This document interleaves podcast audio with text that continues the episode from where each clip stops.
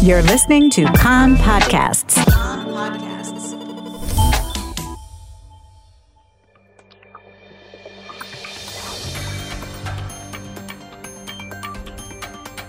You are listening to the English language news of Khan, the Israeli Public Broadcasting Corporation.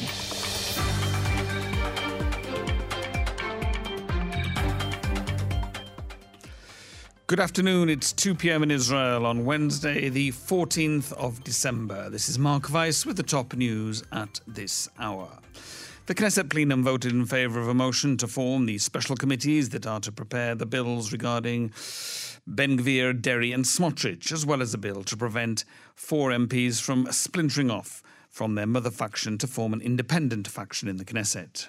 The newly formed committees convened immediately to begin their preparatory work.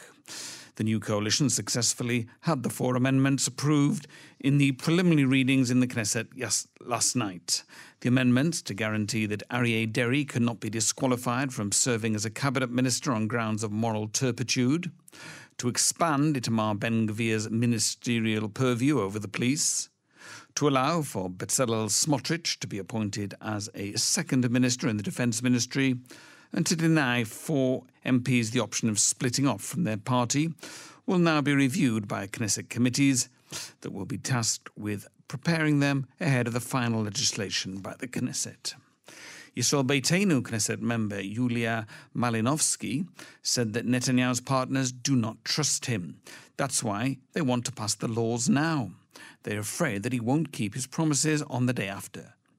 She said, Justice Minister Gidon Saar said in the debate about the Dery legislation, the first piece of legislation that the new coalition has introduced to the Knesset is a bill to bypass moral turpitude. Public Security Minister Omer Barlev addressed the Prime Minister-elect Benjamin Netanyahu in the course of the Knesset meeting to discuss the bill to expand Ben-Gvir's powers over the police. Barlev said, if this bill and others like it are passed into law, history will judge you severely as someone who dealt a mortal blow to Israeli democracy. Itamar Ben-Gvir said the current law regarding the police's powers is out of date and is ill-suited to a democracy. Ben-Gvir said, in a democracy, the elected minister is the person who ought to dictate policy in his ministry and not the police commissioner, as is the case in third world countries. Defence Minister Benny Gantz said in the Knesset debate about the Smotrich bill, we must not allow for a Judea and Samaria Affairs Ministry to be established within the Defence Ministry. You're dismantling security in order to form a government, said Gantz to the prospective coalition members. At nine p.m. tonight, France, the World Cup champions, play Morocco in the second semi-final of the Qatar World Cup.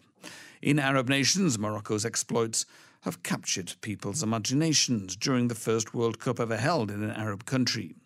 Morocco has outdone expectations by beating a succession of much higher-ranked European teams, Belgium in the group stage, and then Spain and Portugal in the knockout rounds. It has laid on more than a dozen extra flights to take fans to Qatar. The winners of tonight's match will face Argentina in Sunday night's final. A dazzling performance from Messi led Argentina to their sixth World Cup final with a three nil victory over Croatia last night. A thirty-three-year-old man was shot dead in his car in Nazareth today.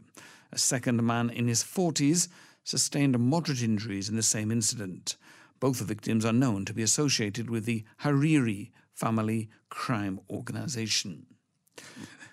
The gunmen fled the scene and the police are currently conducting a manhunt assisted by a helicopter. The man was the one hundredth murder victim in the Arab sector this year.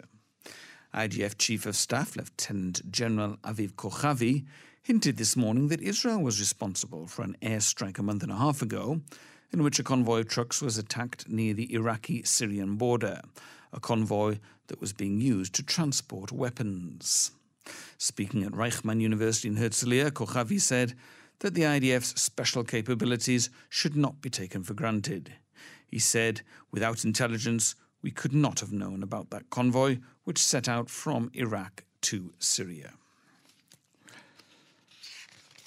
The weather, slightly cooler, with light rain possible, particularly in the north and along the coast.